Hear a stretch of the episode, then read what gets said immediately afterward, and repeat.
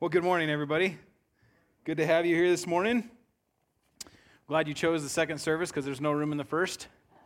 So we're good to go. Well, it's good to see you guys. Uh, this morning, we can be lifting up Sean. He's not feeling very good at all. So just pray for him and his pain. Uh, they're trying to figure out what's going on. Uh, tomorrow, they should know. And uh, hopefully, they're able to figure it out so they can be able to treat him. Um, but keep him in your prayers. He's having a pretty rough day um, and has for this last week. And then uh, we're also going to be praying for uh, Scott Hall. Scott is also in the hospital again, um, just for the issues that he always has to deal with, and uh, it's very hard for him. So we'll lift him up. And then also our missionary Nolan uh, fell on his face this last week. If you guys have Facebook and maybe you saw it, um, he busted his nose, broke the end of it off, like not the nose, but the bone. Yeah, it looks pretty brutal though. It looks like he got in a fight. And uh, so you guys can pray for him as he heals up. He sprained his wrist too, tripping over that gas hose. So yeah, a lot of things happening, but we'll remember to pray for him in just a little bit when I get into the message. And so that's why I'm up here this morning, is uh, trying to help out and take over. And so both Martin and I wanted to jump in there and, and help out Sean. So um, yeah, it was good. Good. Uh, appreciate Martin being able to do that. I just asked him last night. He did such a good job on Saturday night. I was like, hey, uh, you mind jumping in and do communion? Because it's one less thing I have to prepare for. So I'm, I'm very appreciative of him and uh, tag teaming with me this morning. If you guys have your announcements, go ahead and pull those out. Um, if not, that's all right. There's only two of them, so hopefully you can remember them. The first one is U Turn. Uh, love for you guys. And maybe you guys have never been before, but uh, this Thursday at 6 o'clock in the evening, we leave from the church. So if you can be here 10 minutes earlier than that, that'd be great. We all carpool out there to Florence to the ranch where the U Turn guys are. If you guys don't know what that is, it's the, the place where they can go if they've had addictions in their life and, uh, you know, just to fall in love with Christ and, and to be triumphant over those. Um, it's a big thing for us to go out there as guys because we get to go and have a, a, short devotional with them and then uh, pray with them and have them pray for us too. And why it's a big deal is because then those guys get to know us and they see our faces, and that way when they come on Sundays or join us for men's breakfast, things like that, they have somebody that's familiar to them and they know you've been praying for them. And so it's also somebody to encourage them to stay in the program, to begin or to finish what they've begun and uh, to be there with them. So please, if you guys haven't joined us, come out this next Thursday with us. Uh, just come this next time. And uh, yeah, love for you guys to come out and have that opportunity. The next one is Christmas Eve service. Um, of course, is on the 24th of December, if you didn't know when Christmas Eve was. We are having it on Sunday this year, which is, uh, that's good. But what we're going to do is we are not going to have morning services. Okay, we know Family Day. We want you guys to be able to spend time with the family. And uh, we want also our people that are volunteers here to be able to have that morning with their families. Um, so we're not doing a morning one. We're going to do our traditional evening at 5:30 Christmas Eve service outside in the amphitheater. We have more heaters this year. We keep buying more each year. So you may even have your personal one, heaven. All right. so it'll be warmish out there. And uh, you guys, it's a great time. It's a shorter service. We to have the kids. They're starting to practice their songs this morning, which is fun. And so they'll put on a little Christmas thing. And then, uh, yeah, a great time. So Christmas Eve, 5.30 in the evenings, when, have, when we will have our service, all right? And that's the announcements. So we have something really exciting this morning, too, that goes along with uh, what we've been doing. Uh, you guys know that, uh, uh, well, it's been quite a few weeks now that our youth went to Mexico, right? Went down to Juarez and helped out there on their four day trip. And so, really cool this morning. We get to have Paul Angier, Pastor Paul, come up, and uh, he's going to bring some of his students in just a second. And uh, we've got some video to go over. And so, they wanted to talk about what happened there. So, give Paul a hand.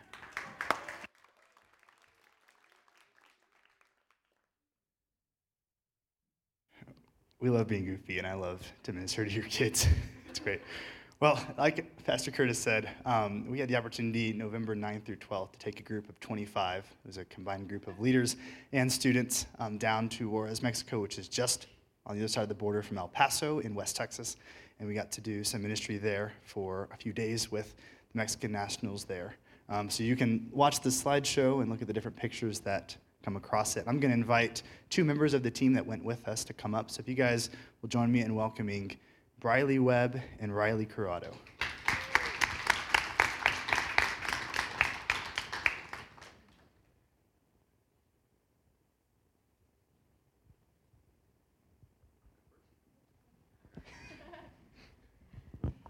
All right, hello everybody. Good morning.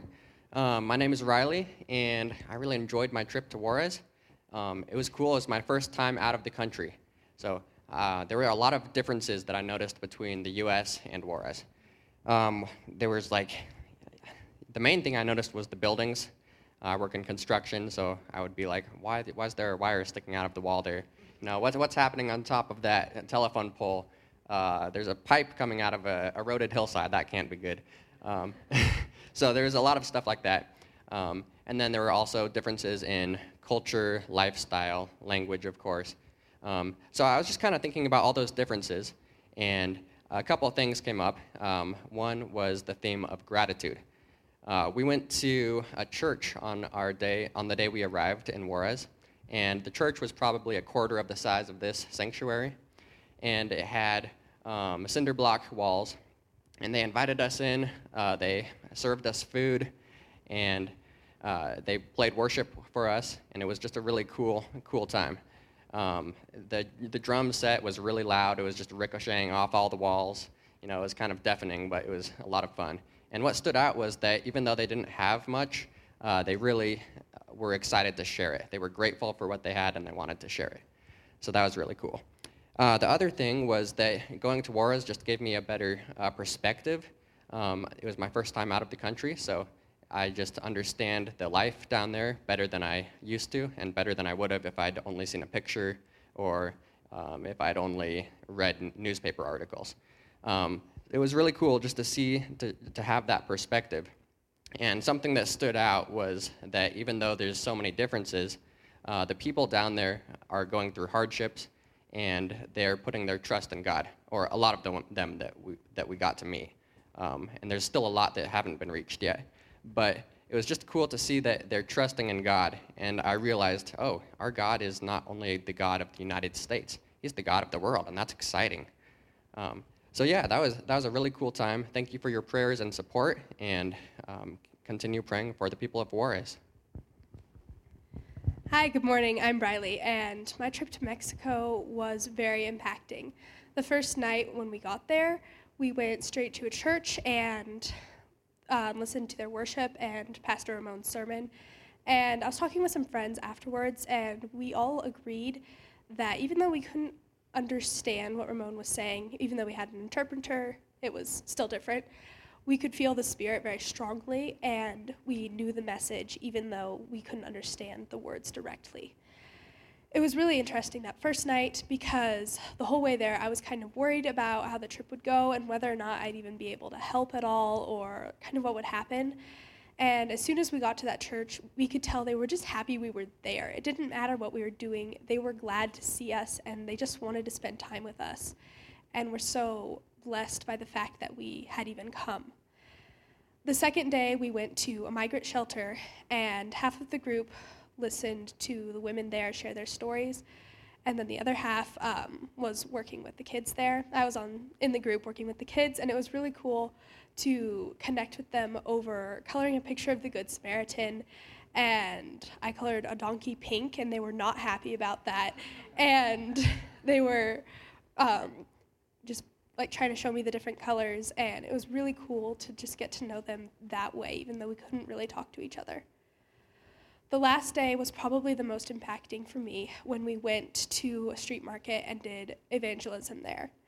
My te- we had a great team of Mexican pastors who were leading our different groups, and our, my group encountered several people who were clearly not living a healthy or godly lifestyle, but they were desperate for us to pray for them, even though they weren't following God. They knew that prayer had importance we talked about afterwards how we can't look only to the benefits of Christianity and not only looking to God when we need Him, but daily pursuing Him and attempting to live a lifestyle that has been given, uh, that has been exemplified by Christ. Overall, I was really impacted by how fortunate we are to live in America. We met people who didn't even have a roof over their heads or had watched family members be killed or kidnapped or had been taken by the cartel. And it was so hard to see that. And I came home even just grateful for a warm shower and my house and the security of living in a quiet neighborhood. And I was just reminded of how good God is, even in hard times, and how much He's blessed us, and how we need to always keep other people on our minds and in our prayers, even though we struggle with our own things. There are people out there who need us to pray for them and to do things like this to help them. Overall, I'm super glad I went, and it was a very impacting experience. Thank you. Thank you guys for sharing. Um, I'd like to share as well just a, um, a, a few disclaimers as well as um, give an encouragement to you guys as a church because one of the cool things that I got to see as a leader on the trip was to see how capable the body of Christ is when it comes together in unity for the purpose of furthering the kingdom of God.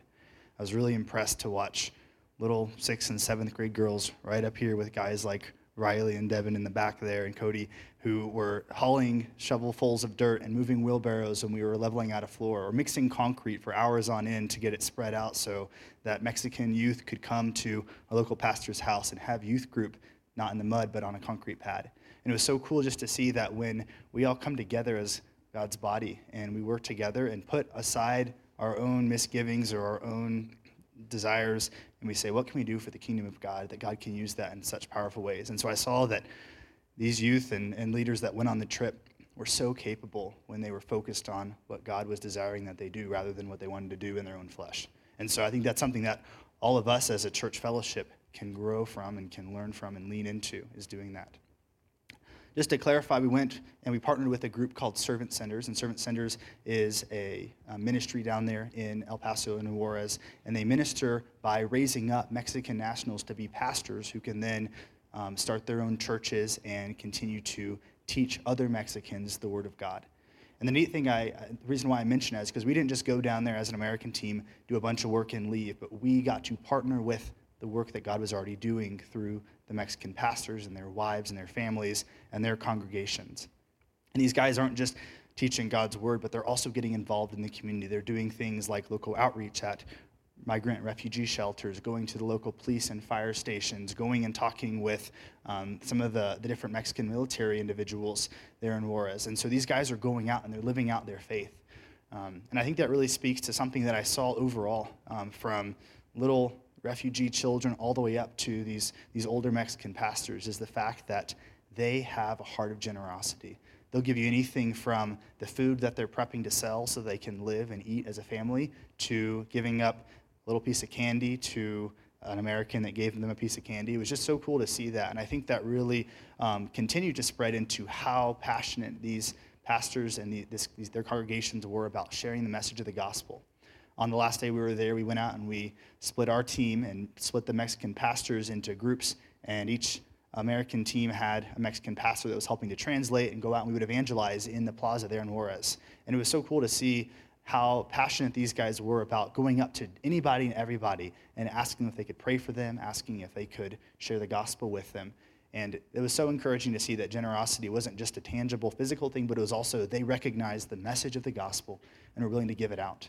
And I think that's so cool because when we think about it, um, I know for myself, and I know I've talked to some of my students, and even maybe you guys can share in this uh, mentality that we have to have some type of education or intellect or knowledge or some type of qualification in order to go out and share the gospel. And the fact of the matter is that a lot of these Mexican pastors have um, a middle school or high school education at the very most because education is something that's not afforded to everybody. And so a lot of them are uneducated men past uh, a sixth grade level or an eighth grade level. And I find that fascinating. I think that directly ties into what we see in Scripture in Acts chapter 4, verse 13, where when Peter and John are being confronted by the religious leaders, it says that they were amazed, they were astonished, these religious leaders were, because Peter and John, they recognized them to be common, uneducated men. And yet, the thing that gave them the boldness is the fact that they knew Jesus and they had been with Jesus. And that was something that, as a leader on this trip, I got to see. These Mexican pastors and their congregations, they know Jesus. They're desiring to know him better every day. They're with Jesus, and they want to share what they know about him with the people that they get to minister to right there in their own town. And so I don't think missions is something that you have to go across the world or across the country to do. I think that our God is a God who's a very missional God. We look all throughout Scripture and we see that God's desire is that his people would know him. And he's raising up people all the way back in Genesis through today for people to know him and then to share that knowledge of who he is. And so I think that's a call for us as a church today. As we're going to pray for the pastors down there in Juarez and the ministry that's being uh, that's taking place down there, and uh, I think it's cool to recognize that it was happening long before we got there, and it's continuing to happen even today until God um, decides to, to come back or until He calls His people home.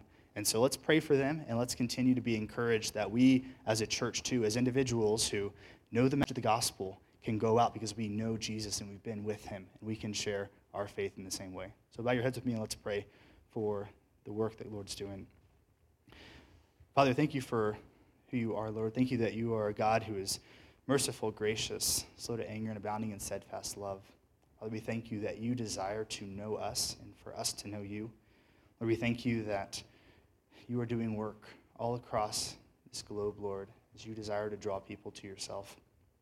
God, thank you for the opportunity that we had as uh, a team and then as a larger church body, Lord, to, to see and to hear about and to bear witness to the work that you are doing in Juarez, Lord.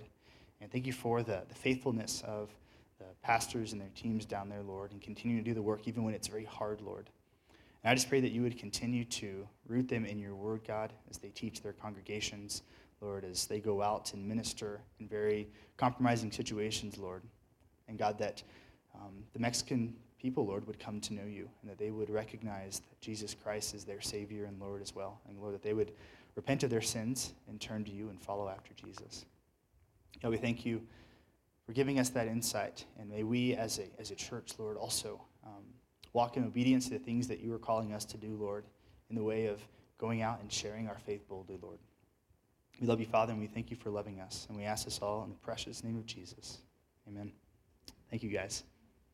All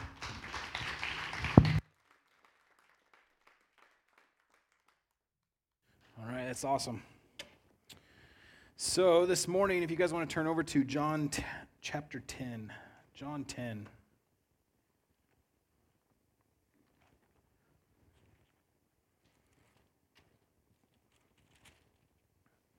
And in John 10, what we're going to find is we find this awesome story of Jesus talking about being a shepherd, right?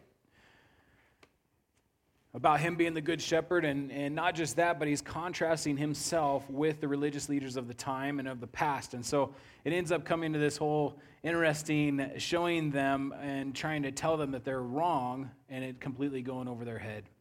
And so we're going to look at that and look at some of the scriptures that they should have known. And the really big thing is, is just to see who Jesus Christ is as the good shepherd, as the true shepherd, and as the personal shepherd. Before we go into that, I wanted to read this. This is from uh, a person that I just found, and, and she's a shepherdess in uh, um, Vermont, and uh, her name's Kim Gooding. And what she does, and of course, she's, she's got sheep that she's shepherding over, and she does a bunch of other animals, invites people out to her farm. But one of the things she was, uh, ended up making was somebody was asking her what it was like to be a shepherd or shepherdess. And she says, You know what? I, I just put something together as if I was asking for somebody to come in for the job. Right? Here's the requirements of the job. And so here they are. Here's seven requirements to be a shepherd. So here's what she says must be tough at heart. Shepherding is not about sweet lambs in pastures with sheep grazing in them. It's about the survival of the fittest. It's about making life and death decisions that will tear your heart apart. The second one must be willing to do hard work. Shepherding does not just require hard physical labor of moving fences, moving sheep, handling 40 pound bales of hay. It is about heart work.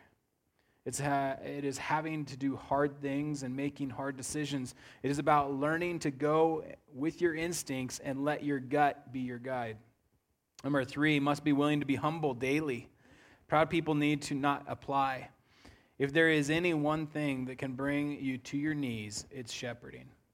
There will be days when you make the wrong decision, when you overlook the obvious, when the not so obvious will attack and leave you on your knees. If you ever thought you knew it all, forget it. There will always be days when you realize there is much yet to learn. Number four is must not be afraid to learn new things. On a regular basis, you will be required to learn a new skill, a new task, a new way of doing things. Uh, an experienced shepherd once told me as she was con- coaching me over the phone on how to do an internal exam on laboring a ewe if you don't want to do it, then you shouldn't be a shepherd. That's what she said. Shepherding will take you out of your comfort zone at times, and you will be uh, you have to be willing to step forward. Number five must be great, must have great endurance. Shepherds must be willing to work in all adverse con- weather conditions rain, sleet, snow, sub zero degree temperatures, extreme heat, and humidity. And they must be able to keep sheep alive in such adverse conditions. They must be able to work with little sheep, lift the little with little strength, and study with weak knees.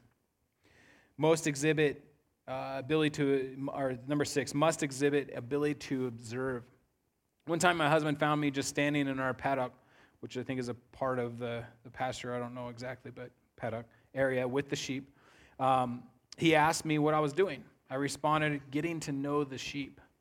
It takes great observation and getting to know what normal looks like to identify what is not normal.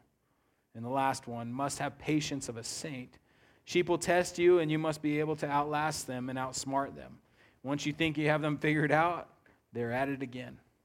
Now, this is from a secular point of view. This is not somebody trying to relate what a shepherd and what it looks like to be a pastor or somebody that works in the church. This is just straight what a shepherd is. She goes on and she says, Shepherding is now has allowed, she goes on the positive side, has allowed me the privilege of these things 10 different things that's, that she's thankful for. Seeing new life come into the world, doing things I never thought possible, living a life of constant learning, holding life in my arms one minute and letting life slip out of my arms the next, nurturing beings surviving lambs during 40 degree, negative 40 degree wind chill, experiencing the quiet of a barn at 3 in the morning, keeping my body strong and my heart tender, knowing that all sheep are not created equal, and discovering that sheep are smarter than most will admit. Interesting little look in that. And as we go through this, just remember some of those facts and what Jesus is talking about. And as he goes and talks about how he is the shepherd compared to those that are not, that are cheating the system, trying to come in other ways. And it's interesting in this Gospel of John that Jesus uh, wants to show the difference between the two and, and really go through with them. We know that Jesus was not a big fan of the Sanhedrin, right? At least the leaders of the Sanhedrin. Um, he commented on many times with these guys as they chased him down and tried to shut him up in his ministry. And so he has this conversation with the Pharisees. We know this because in chapter 9, it talks about it at the very end there talking about how he's having this conversation with the Pharisees while other Jews were listening in. In this conversation, Jesus explains three different characteristics of him as a shepherd compared to them as shepherds. And so that's what we're going to look at. We're going to contrast these two and see what does Jesus Christ as our shepherd look like. And so the three things we're going to go through is verses 1 through 6, we're going to look at how he is the real shepherd. He's the real deal. The second one, how he is the good shepherd, which we've heard that a lot. That's a title that's given to the good shepherd. That's 7 through 21. And the last part, which is not chronologically in the order of this, John doesn't really do that in his gospel. He doesn't follow like Luke does through all the order of events. He's more of the ideas. And so, because this, this idea follows in verses 22 through 30 of the, the shepherding idea, he puts that with this. But the last one is that Jesus is the personal shepherd. So let's go ahead, look at John chapter 10, verses 1 through 6. Read those with me, and then we'll pray right after that. So, most assuredly, I say to you, he who does not enter the sheepfold by the door, but climbs up some other way, the same is a thief and a robber. But he who enters by the door is the shepherd of the sheep. To whom the, to him the doorkeeper opens, and the sheep hear his voice, and he calls his own sheep by name and leads them out. And when he brings out his own sheep, uh, he goes before them, and the sheep follow him, for they know his voice. Yet they will by no means follow a stranger, but will flee from him, for they do not know the voice of strangers. In verse 6, Jesus used this illustration, but they did not understand the things which he spoke to them. Lord, we ask that you just give us understanding as we walk through this with you, as we study your word, Lord, on what it is to be a shepherd and how you are the good shepherd and are the good shepherd, and just to watch out for other ones in the world that are not, that have their own ideas and the things that they're seeking out the power, the money, whatever it is, Lord. And we look to you, and we're just so thankful for what you're doing in our lives, Lord, and, and you continue to bless us as we walk alongside you. You lead us to these good pastures, Lord. And right now, Lord, we just want to take some time just to lift up our pastor to you, just in the suffering that he's going through right now and the pain he's dealing with. Lord, I pray just in your name that he would be healed Lord, we find they'd find out tomorrow exactly what the problem is and be able to do what they need to with it. We also want to lift up Scott Hall to you too, Lord, and ask that you help him in his misery and, and he would be able to go home today from the hospital. And uh, Lord, that you continue to comfort him as he goes through uh, just to some of this, it's been a, a, regular thing in his life. And so we lift him up to you as well. And we just pray for uh, our missionary Nolan and just pray for his face that everything would heal and uh, that he wouldn't have problems with uh, his nose later on, and um, that his wrist would heal up, that he would get back into the ministry that you've called him to. And again, Lord, we're just here before you. I pray you pour out your spirit on me, that I'd be able to teach your word in exactly the way that you want it, that you're represented in the perfect way, Lord. And so we just pray this in your name. Amen. All right, so what does the true shepherd look like compared to a fake one? Well, here's some of the things that it talks about and what the real shepherd looks like. A real shepherd enters where? By the door, right? They're not going any other way. So the real shepherd goes through the door. Interesting thing, too, there's another character here called the doorkeeper. So what happens to the doorkeeper? Well, the real shepherd, the doorkeeper, opens the door to the real shepherd, right? Big deal. These we'll go through each one of these too is, and break them down as the fake ones or the, the thieves. And then the sheep know his voice. The real shepherd calls his sheep by name. That's exciting to me. That's that's a big deal, and we'll go through that a little bit. And then the sheep follow the real shepherd. They're not going to be fooled. They're not going to go after the one that's the fake shepherd, right? Now, Jesus was making a distinction here between him and the Pharisees, which needed to be made because he's not just another teacher coming along with another philosophy or another theory on how God works. He is the truth, right? And he's coming in there to show them that. And they've done a horrible job in what they've been called to as the religious leaders of Israel. And so he's going to call them out on that too. He was pointing out that they did not come through the very first thing, they didn't come through the door, but they went around another way. They went around the doorkeeper, right? Doorkeeper doesn't know them, so of course they have to go in another way. That's how thieves work. Now, how did they do this? What does it really mean? Okay, we can talk about this in this in the picturesque way that he's talking about it here, but what does this actually mean? How did a Pharisee come in by jumping over the wall to go deal with the sheep? One of them is by the law, right? They were so concentrated, so focused on completing the law that that was a way they were going around the doorkeeper, not going through the place they were supposed to be going through. The other one is is they completely based everything on their own righteousness and they taught others to do the same. That's going over the wall. That's sidestepping the doorkeeper. You don't do that. You got to go through Jesus Christ, the salvation, the grace through faith, right? That's going through that door. It's going and letting the doorkeeper open the door. The other one, too, is that they're claiming their own bloodline. Hey, I'm a Jew of all Jews, right? I was born in this. I'm, I, how could you say that I'm not into the Jehovah God, that He is my God, and that I'm saved? And that was another way, and they wanted to try to lead other people in that same thought process based on your bloodline, who you're from. That was ways that they were trying to sneak around, and so Jesus is trying to make this example to them. You guys don't do that. That is not the right way. The other thing is they didn't know the sheep. That's a sad thing. They didn't know the sheep. He knew them by name. But these thieves, of course, why wouldn't a thief know the name of the sheep? Well, they could care less, because what is the sheep to them? Gain, power, money, cruelty, whatever. That's what it is to them. They're about self. They're about self. They want self to be glorified. And see, Jesus Christ wanted the Father to be glorified, and so that's how he works as a shepherd. It's not about him. He is the good shepherd. They didn't know the sheep. He knew them by name. Now, this is a very big and an important thing, too, that he knows us by name. We are his sheep. He knows us by names. He is a personal God, and don't be fooled into thinking that he isn't.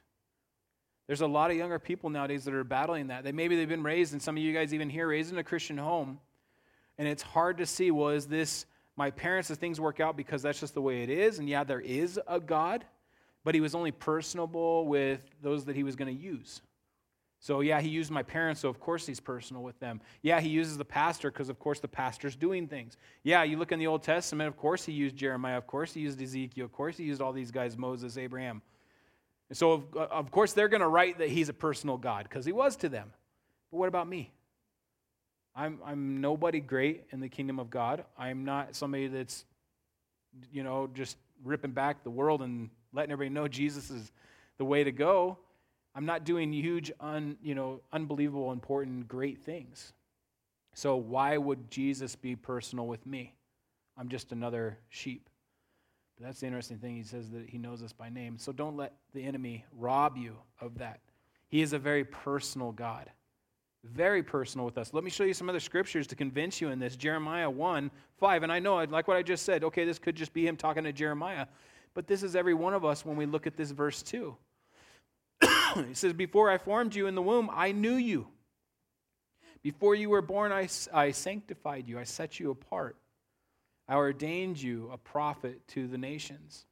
Now, we're not all ordained to be prophets to nations, so I'd say, yeah, but the very first part where it says, Before I formed you in the womb, I knew you. God knows us, even before we were, there's an existence of us.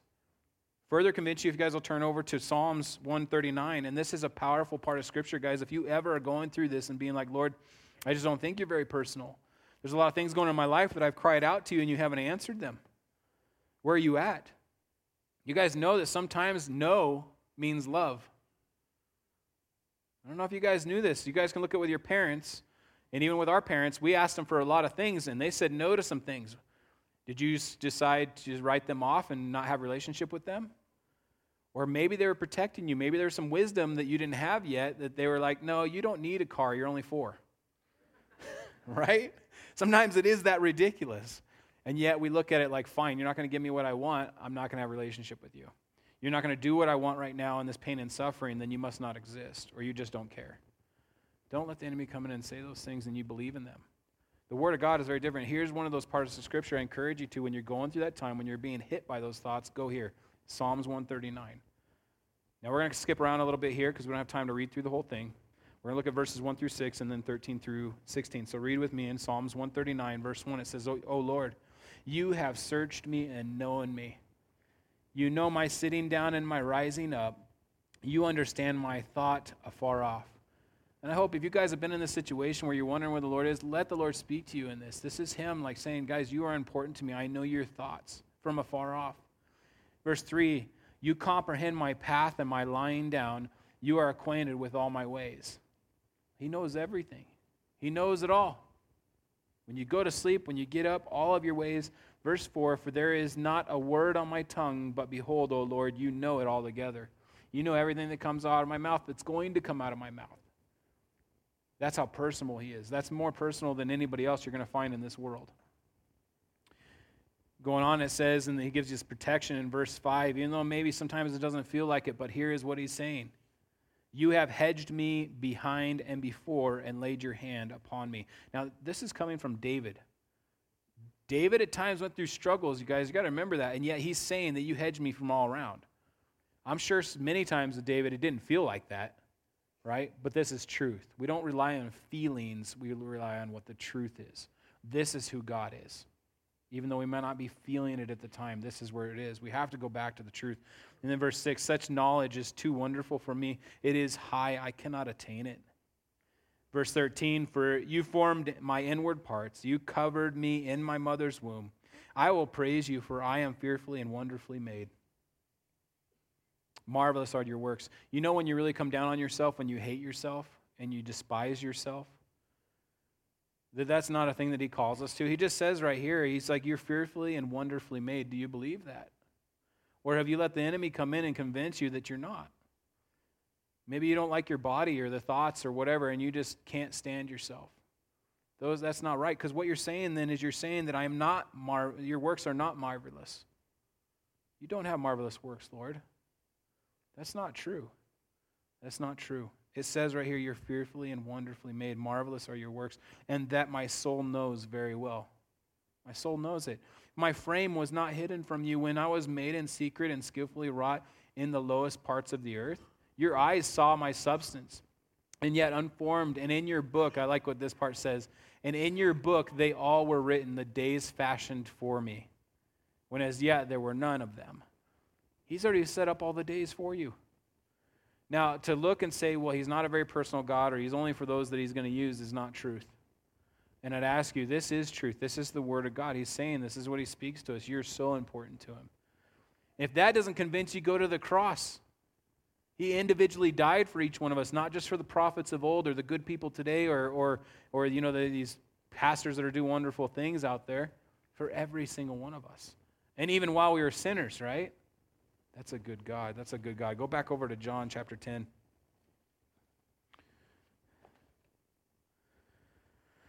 Next thing is only a real shepherd will lead his sheep. Only a real one leads it because the fake ones, what they end up doing is they usually let the sheep go out first, right? And then they follow behind them. They kind of chase them around because it's a little bit easier to chase the sheep where you want them to go. A true shepherd just has to lead, just out there in the front and just has to lead them. It's an awesome thing. That's what ends up happening. And you get to see this, this wonderful relationship that he has with the sheep. And so, as he leads them, you know that the other one also doesn't want to lead because also they're going to encounter problems first, right? They're going to come up against whatever's in the way. Let's put the sheep out there first, and then I know what's going on. Later on in Ezekiel, we read about the hireling and how he does that, and he ends up running away. And then, according to verse 6, Jesus' example, he goes right there and he goes, and he says it basically, it goes right over their head what he's talking about, doesn't it? Jesus used the illustration, but they did not understand the things in which he spoke to them. They just accused him and said, Hey, you know, in verse 41, Jesus said to them, If you were blind, and he's talking about the Pharisees because they said, Hey, are we blind in a sarcastic way? He says, If you were blind, yeah, you, would not have, you would have no sin, but now you say, We see, therefore your sin remains. Well, he wanted to explain to them in a certain way, You guys are the ones coming over the wall. You're not true shepherds. You're wrong. But they didn't catch it, they didn't understand it. So he goes on to the next illustration to help them understand. Now, granted, in this, Jesus did not say he was the shepherd, at least yet he hadn't said it, right? So Jesus goes on to make his next point about how he is different from them and that he is the good shepherd. So in verses 7 to when I stop, he is the good shepherd. Verse 7 Then Jesus said to them again, Most assuredly I say to you, I am the door of the sheep. So now he's going to change it up. He's going to claim some pretty big claims here. You guys go through John, he does this a lot. He says, I'm the bread of life, I'm the living water. I am the door. I am the good shepherd. He goes on and he says, I'm the vine, right? Well, here he says, I am the door. Let's get let's make sure you guys understand this. I am the door of the sheep. All who ever come before me are thieves and robbers, but the sheep did not hear them. Now, what happened before in the verses 1 through 6, it's talking about a sheepfold. A sheepfold was a place where they would bring all their sheep at night. So let's say you go into town, you're going to bring all your sheep there, and then all the sheep stay together. That's why it was so interesting that there's a doorkeeper that keeps everybody's sheep in there. And then when the, pass, the, the shepherd shows up, he says, All right, sheep, let's go. And there's even times people have said that sheep can even know their names, like some of our pets in our houses. And he knows them by name. That's why it says it. So he calls his sheep out. They know his voice. He doesn't have to go in there with his staff and try to sort all of his own sheep out. And they're all spray painted. Well, not back in that day. They're all marked, you know, and bring them out. They knew him, and that's why it's talking about in that sheepfold, they come out to his voice. Now we're in a little bit different situation because now it's kind of he's out in the wilderness, and they used to build these rock walls that they'd put the sheep in. And a lot of times these rock walls didn't have a door to them because they're out in the wilderness and it's only built out of rock. You can't really swing rock every time you go in and out. So guess who became the door? The shepherd. So the shepherd would lay in the doorway or in that threshold so the sheep couldn't get out, or at least if they jumped over him, he knew. And then the wolves and the thieves couldn't get in through at least the door. They go around other ways, of course, is what he says, but that's why he's saying, I am the door. To be a part of this fold, you have to go through me. And that's what he's about to start explaining even more in depth here. in verse 9, I am the door. If anyone enters by me, praise God, he will be saved and will go in and out and find pasture. The thief does not come in except to steal and to kill and to destroy. I have come that they may have life and that they have, may have it more abundantly. so he's the door.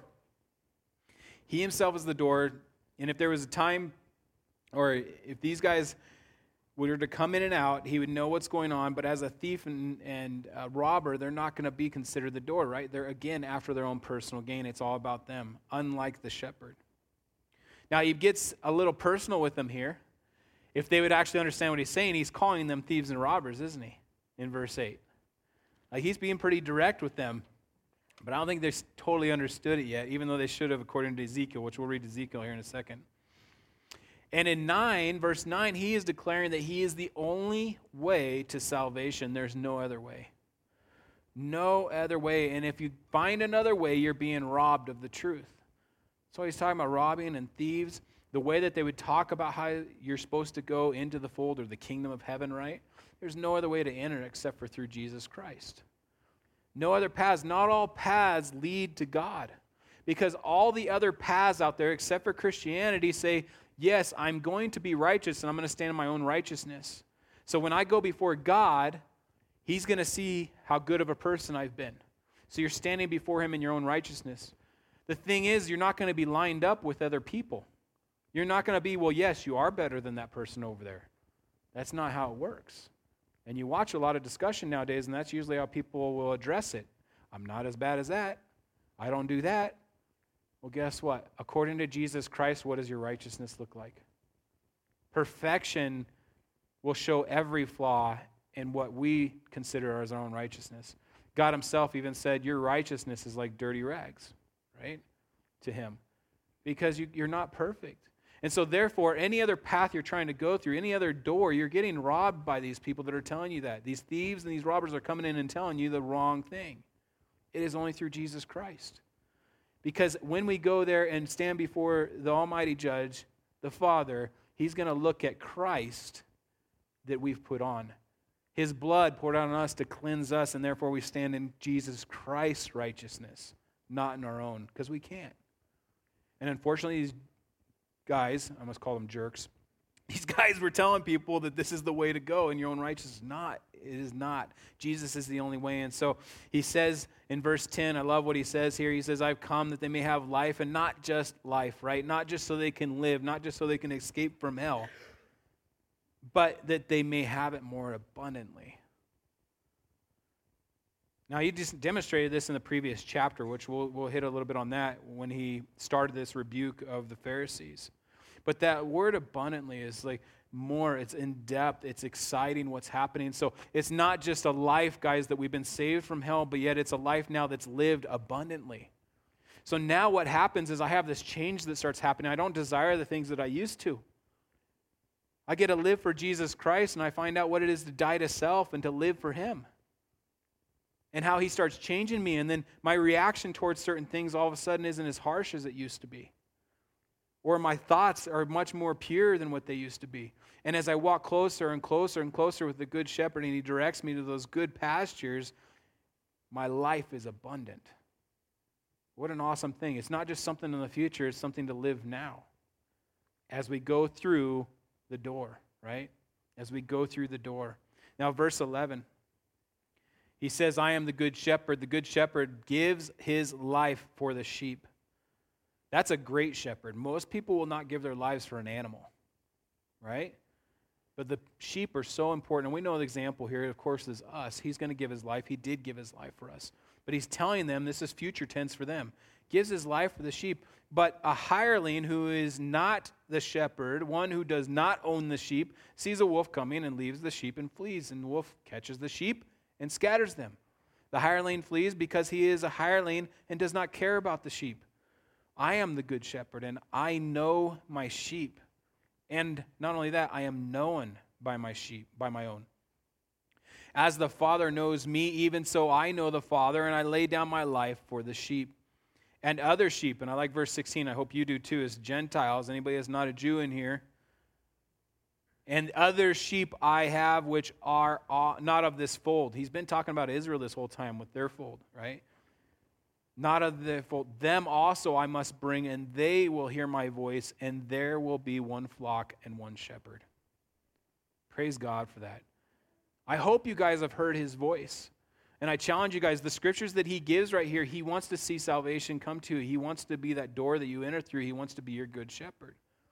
How many times have you heard his voice and you've chosen to go with the hireling's voice? Somebody that doesn't really care about you. Somebody that's just looking for an advantage from you. And maybe it's in your own self. You're trying to look advantage of your own decision making in your life. Dude, guys, choose Jesus. Listen to his voice as he's been calling out to you. This could be the day where you're like, Yes, Lord, I want you to be my good shepherd. I want you to be Lord of my life and my Savior. I can't do it without you. I can't stand in my own righteousness. It's all got to be in your hands. And you accept him as your good shepherd, as your Savior and your Lord. It's an awesome thing. Now, he gets very pointed when he says that good shepherd, and I say this because they should have known the Old Testament. So if you guys would turn to Ezekiel, Ezekiel 34. Remember, he's talking to Pharisees here that should know the Word of God very, very well. So, Ezekiel 34 is a whole chapter that talks about what it is to be a shepherd, irresponsible shepherds and the good or God is the true shepherd. That's the two titles I have, at least in mind. So Ezekiel 34 1 says this. And this is why I say he gets very pointed about him being the good shepherd, and then hopefully they're starting to understand who's, who he's talking about being the hireling. Because here's what a hireling looks like in verse 34, or in verse 1 of chapter 34. And the word of the Lord came to me, saying, Son of man, prophesy against the shepherds of Israel. Prophesy say, and say to them. Now, the shepherds were the priests, the kings, those that were leading the people. He says, Say to them, Thus says the Lord God to the shepherds Woe to the shepherds of Israel who feed themselves. Should not the shepherds feed the flocks? You eat the fat and clothe yourselves with the wool. You slaughter the fatlings, but you do not feed the flock. The weak you have not strengthened, nor have you healed those who are sick nor bound up the broken, nor brought back what was driven away, nor sought what was lost. But with force and cruelty you have ruled them. So they were scattered because there was no shepherd, and they became food for all the beasts of the field when they were scattered. My sheep wandered through all the mountains, and on every high hill, yes, my flock was scattered over the whole face of the earth, and no one was seeking or searching for them. Therefore, you shepherds, hear the word of the Lord. As I live, says the Lord God, surely because my flock became a prey, and my flock became food for every beast of the field, because there was no shepherd, nor did my shepherds search for my flock, but the shepherds fed themselves and did not feed my flock. Therefore, O shepherds, hear the word of the Lord. Thus says the Lord God Behold, I am against the shepherds, and I will require my flock at their hand.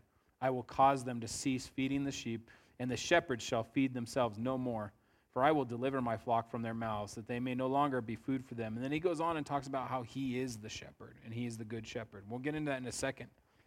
So, with the Pharisees knowing this, of course they know this, that is exactly a hireling, isn't it? Said that if a wolf comes along, he just runs away, and then the sheep are what? Scattered. And he says that over and over again in Ezekiel 34. Now, it's just like the Pharisees were here in these verses in 12 through 16 of John 10. You know, but a hireling, he is not a shepherd, one who does not own a sheep, sees a wolf coming, like I said, goes out, lets them run away. And in verse 14, he says, But I am the good shepherd. I don't do that. I know my sheep and I'm known by them. That's not how I work. And then Jesus puts a cherry on the top here in verses 17 and 18. And here's what he says to them Therefore, my Father loves me because I lay down my life that I may take it up again. No one takes it from me but I lay it down of myself. I have power to lay it down, and I have power to take it up. This command I have received from my Father. Now he's saying, I lay down my life for the sheep, but he's also saying, I can pick it right back up. Now, this, this was a hard saying for them, wasn't it? This stirred them up. They didn't like what was happening here and what he was saying. It was a bold statement. Now, when he's going through this and he's talking with the Pharisees and he's making comparison, you guys have to understand that chapter 9, and this is a great thing to do in the scriptures, anytime Jesus is saying this is who he is, go back and look at why is he defining who he is? What happened before this story? So if you turn back to chapter 9, look over there, and here's what's going on. In chapter 9, you have this blind guy that's there. He's blind from birth. And this is the story where Jesus says, Come to me. the guy came to him, and he spits on the ground, makes some mud, and wipes it on the guy's eyes, right? Weird deal. Okay? Goes and he says, Go wash in the pool of Siloam and wash. And he went over there and he could see again. Now let's pick it up in verse 13 and see what happens. And when we go through these scriptures, I want you guys to see the hirelings and the good shepherd because you're going to see the two here. And that's why he's addressing it. So he, they brought him, talking about the blind guy, the former, former blind guy, they brought him who formerly was blind to the Pharisees. Now, it was the Sabbath when Jesus made the clay and opened his eyes. So they were ticked about that because he made mud. He worked, right? They, they couldn't even see that there's a human being that just had their life changed. They're worried about law. Verse 15 Then the Pharisees also asked him again how he had received his sight. And he said to them, He put clay on my eyes, and I washed, and I see. Therefore, some of the Pharisees said, This man is not from God because he does not keep the Sabbath. You know, completely over their heads. I, it's, are you serious? he can't be of God. He just healed a blind guy. Others said, How can a man who is a sinner do such, such signs? And there was a division among them, right? Just like there's a division among them after he just said that he can raise his life up. So there's a division among them. Verse 17, they said to the blind man again, What do you have to say about him because he opened your eyes? And he said, He is a prophet. I'm going to speak the truth to you. He is a prophet. He's not like, I don't know. And that was a bold statement. You're going to find out here in a second why. But the Jews did not believe concerning him that he had been blind and received his sight. So, yeah, they had to make up another explanation, right? Well, this guy probably just had mud in his eye one day and thought he was blind and he just went and washed it out. That's what happened. So he, did, he received his sight until they called the parents of him who had received his sight. In verse 19, and they asked them, saying, Is this your son who you say was born blind? How then does he see? And his parents answered them and said, We know that he, this is our son. We know that he was born blind. So they know two facts, right? But they're going to kind of be chickens and they're going to weasel their way out of the next one. But why, what means he now sees, we do not know. Or who opened his eyes, we do not know. He is of age, ask him. He will speak for himself. So they're getting out of it. And this is the reason why, because of verse 22. His parents said these things because they feared the Jews. For the Jews had agreed already that if anyone confessed that he was Christ, he would be put out of the synagogue. You already see how the climbing over the wall? The climbing over the wall is saying you got to obey the Sabbath. Who cares about a, you know, a guy having his life changed? That you got to do these other rules. They're thieves and robbers, aren't they? So it gets really funny here. I love this blind guy's awesome. Let me just say that and things that he tells these guys. Verse 23 Therefore his parents said, He is of age, ask him.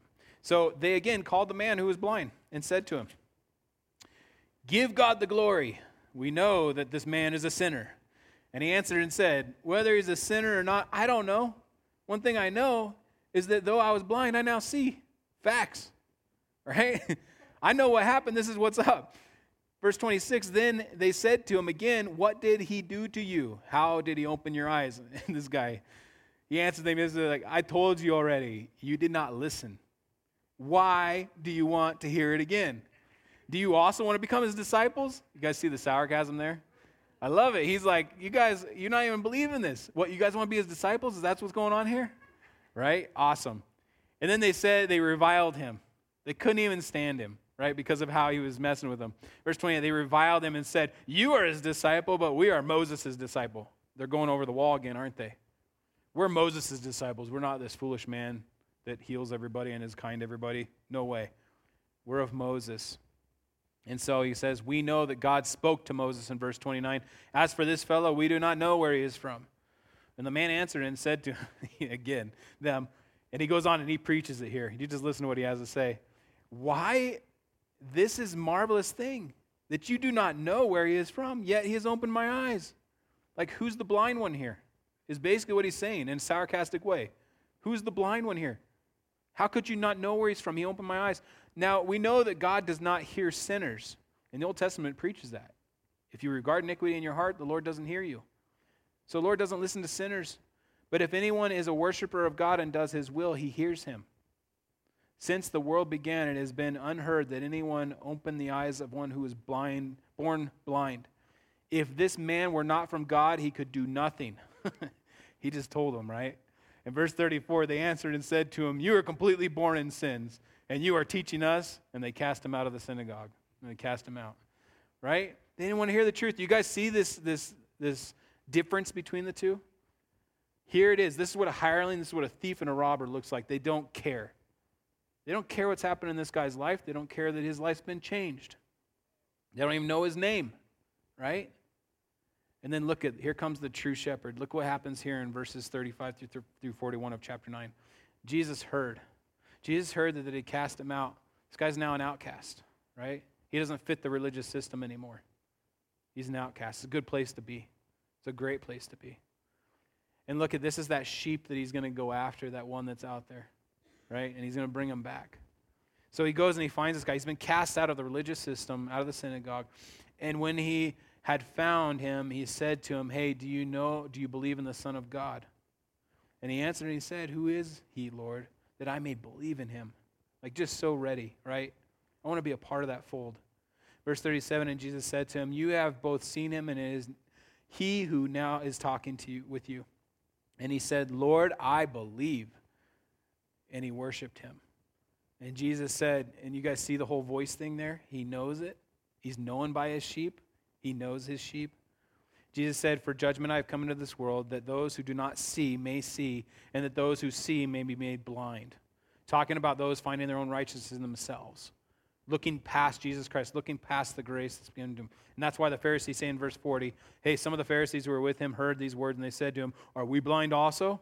Like, uh, and then Jesus says to them, If you were blind, you would have no sin. if you're blind, you have no sin. But now you say, We see, therefore your sins remain. They completely focused on the wrong thing. And Jesus was trying to explain to them. So he goes on to sum everything up. He goes and he's trying to get through their thick skulls, right? And they're just stiff necked. If you guys have heard that saying about them, they just don't want to turn. They don't want to turn to Jesus. And I'd say again, guys, don't be stiff necked this morning. Let him guide you. Let him guide you to what he has for you. It's an awesome thing to be with the Good Shepherd, isn't it? This last little point, and we're going to have to cruise through it pretty fast because we're running out of time pretty quick here. Thanks, Paul. Jesus is the personal shepherd. And so, what it is in verse 22 through 30, let's look at it. Now it was the feast of dedication in Jerusalem, and it was winter, and Jesus walked in the temple in Solomon's porch. And the Jews surrounded him and said to him, How long do you keep us in doubt? If you are the Christ, tell us plainly. Jesus answered them, I told you, you do not believe. The works that I do in my Father's name, they bear witness of me. But you do not believe because you are not my sheep. As I said to you, my sheep hear my voice, and I know them, and they follow me and I give them eternal life, and they shall never perish, ne- neither shall anyone snatch them out of my hand. My Father, who was given, who has given them to me, is greater than than all, and no one is able to snatch them out of my Father's hand. And I and my Father are one. Boom. And right after that, he want, they want to kill him. They took up stones to kill him because they knew exactly what he was saying. I am God. He just went through this whole thing about being God and relating it to being the good shepherd. That's what he's explaining. He is the good shepherd, which in the Old Testament, the good shepherd always was God the Father. Let's just look at some verses real quick. I want to show you these. And you guys can get these for your small groups if you want. I'll give them to you. I'm gonna, I don't have time to go through all of them, but uh, let's look at Psalms 79 13. Uh, so we, your people, and your sheep of your pasture will give you thanks forever We will show forth your praise to all generations. Talking about God the Father, right? The next one, Psalm 80, verse 1. Give ear, O shepherd of Israel, you who lead Joseph like a flock, you who dwell between the cherubims, shine forth. Psalms uh, 9, uh, 95, 7. For he is our God, and we are his people of the pasture and the sheep of his hand. Today, if you will hear his voice, and then another one, Ezekiel 34 31. You are my flock, the flock of my pasture. You are men, and I am your God, says the Lord God. Over and over again in the scriptures, it has so many verses talking about the Father being the shepherd. And so here's Jesus saying, I am the good shepherd. Not only that, me and the Father are the same, and that's why they wanted to kill him. Because of his declaration to them and who he was, and then who they were. They're finally catching on and who they were, those hirelings, right? Now, let me see what I got to cut out here because we did lose some time here. When he's going to this time, like I said, it's different. It's not chronological here. This is actually during the time of what we call Hanukkah now. Um, so around the same time we're at right now. Hanukkah starts December 7th and goes to the 15th uh, for this month.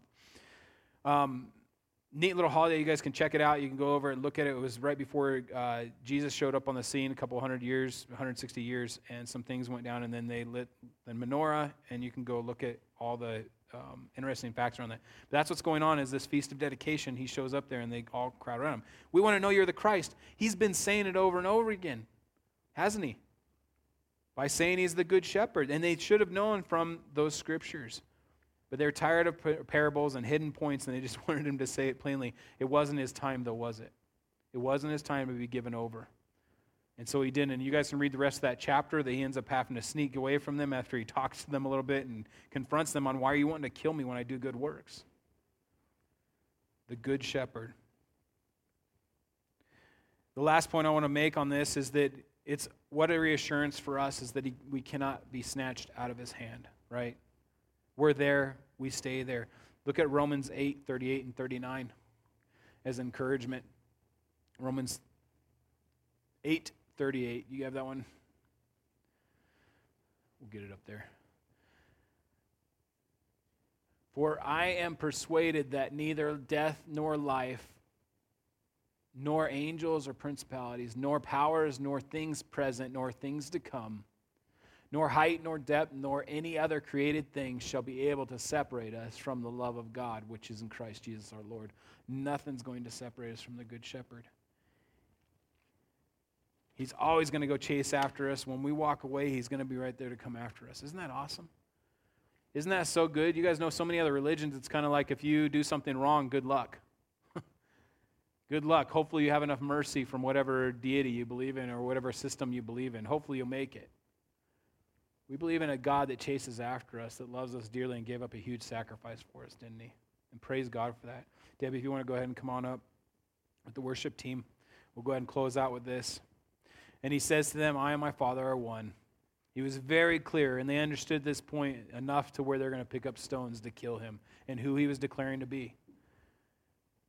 And so, our encouragement we find is that Jesus is absolutely the real shepherd. He's the good shepherd, and he's a personal shepherd for us. Watch out for those that are trying to sneak in. Watch for those ideas, those fake, those thieves, the, the robbers, and the, the hirelings. We have to know his voice. How do we know his voice? Right here, guys. You spend time with him. You spend time with the shepherd, you get to know his voice. It's so good that he knows us by name. One last verse that I want to close with is Psalms 23, and you guys probably know this one. It's a good one that we go to and we look at, and you guys can go on different places and see the comparison again, like what I gave at the very first, of what it looks like to be that good shepherd and what it is, how much hard work is involved in it. So, Psalms 23, this is David writing, and of course, you guys know he was a shepherd. And so this comes right from his heart, Psalm of David. It says, The Lord is my shepherd, I shall not want, because everything's taken care of, right? He makes me to lie down in green pastures. He cares so much about where I'm at. He leads me beside the still waters. It's refreshing, right? He gives us what we need. I love this part. He restores my soul. How many times do you need your soul to be restored, right? We go back to the shepherd. He leads me in the paths of righteousness, and I love this for what, what reason? For his name's sake. That's why.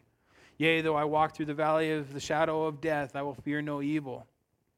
For you are with me. Your rod and your staff that come from me. Even though it may not feel like he's with you, he is. Again, the feelings don't matter. It's the truth. He is with you. Don't let the enemy rob you of that. Verse 5 You prepare a table before me in the presence of my enemies. You anoint my head with oil. My cup runs over. Surely goodness and mercy shall follow me all the days of my life, and I will dwell in the house of the Lord forever. Amen. Lord, we're so thankful that these are verses that apply to our lives, that this is what you called to for us to join, that we get to be a part of your fold. That verse 16 of John 10, Lord, it's exciting for us, um, knowing it wasn't just for Israel, but we also get to be in there and you make one fold out of it, Lord. So praise your name for that.